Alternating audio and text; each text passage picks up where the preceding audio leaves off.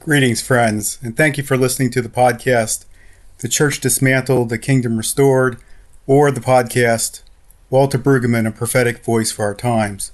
I have two of these running together, and sometimes I put one episode on one of them and one on the other, so you might want to check out both of them.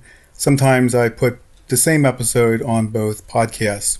Just a reminder that my uh, autobi- my biography of Walter Brueggemann, the first biography of Walter Brueggemann, entitled Walter Brueggemann's Prophetic Imagination, a theological biography, is available for $13.80 on Amazon, and the Kindle book is about the same price as well. The final chapter of that book discusses the relationship between Walter Brueggemann and Jim Wallis over many decades and the mutual collaboration that they've had in their prophetic voice to the uh, American church. So if you've not picked that book up uh, and you want to read more about their relationship what each of them has brought, I invite you to do so. Thank you for joining me for this podcast.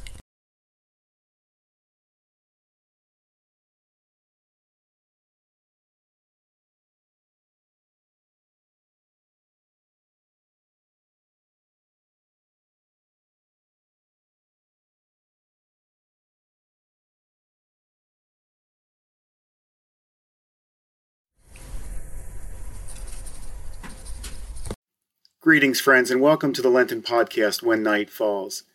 This episode is entitled, When the Light at the End Doesn't Seem Like Enough. In 2017, as part of a much needed sabbatical, Heidi and I traveled west, spending time at a retreat in Colorado Springs, and then heading to the lovely Oregon coast. But on our way, we stopped and rode the incredibly scenic Hiawatha Rails to Trail bike ride that begins high in the mountains of Montana and winds its way slowly downward across old trestle bridges and high above the valleys of Idaho below. It was the most lovely ride we ever took. But that trail also includes a lengthy tunnel about two miles in length. We debated going around, but decided to go through it. If the little kids over there could do it, what was wrong with us? We had been given, after all, small, but we would soon learn, rather useless flashlights to guide us through. The challenge of tunnels like the one we rode through that day is that one so often sees the promise of the light at the end long before one ever gets through the tunnel. That light does give much needed encouragement that the end of the darkness is ahead, but it does not give light to the current darkness. It offers hope, but that hope is not offering light. In that tunnel on this day, we still had to negotiate water dripping from the ceiling, gigantic potholes and mud puddles that threatened to upend us at any moment and send us flying into the ground. We had to make our way around slower riders. We had to watch out for the folks coming from the opposite direction, who were also negotiating all of the same things that we were. We found ourselves keeping count of the mile markers along the path that told us how far we were until we would get out of this darkness. Because that glimmer of light at the end could not tell us where we were, how far we had to go, only that we were heading in the direction of the light. Life is so like this sometimes. I'm finding exiting from ministry to be like this. Exiting from a role is a fascinating and rich time of learning and potentially of personal growth.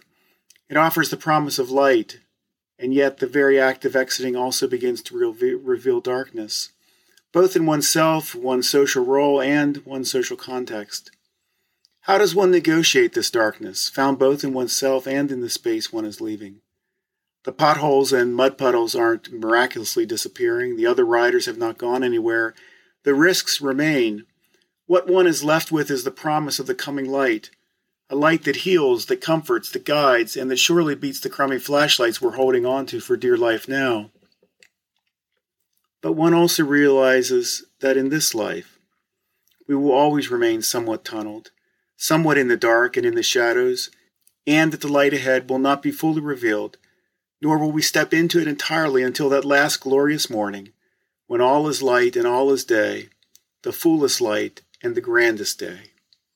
This week I was reading in Hebrews 2, where the author seems to understand and speak to the discomfort of seeing the light while still in the dark.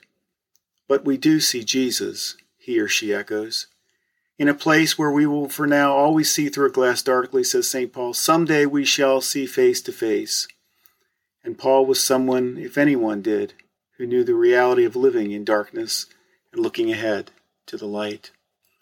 And that is our hope, today and always, that if we keep negotiating the potholes and mud puddles and navigating our way around the other riders and counting the mile markers, but most of all keeping our eyes fixed on Jesus, we will finally leave this darkness and enter into once and for all time that light that we glimpse ahead and that keeps coaxing us on.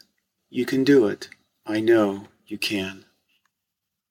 Thank you, friend, for joining me for this episode.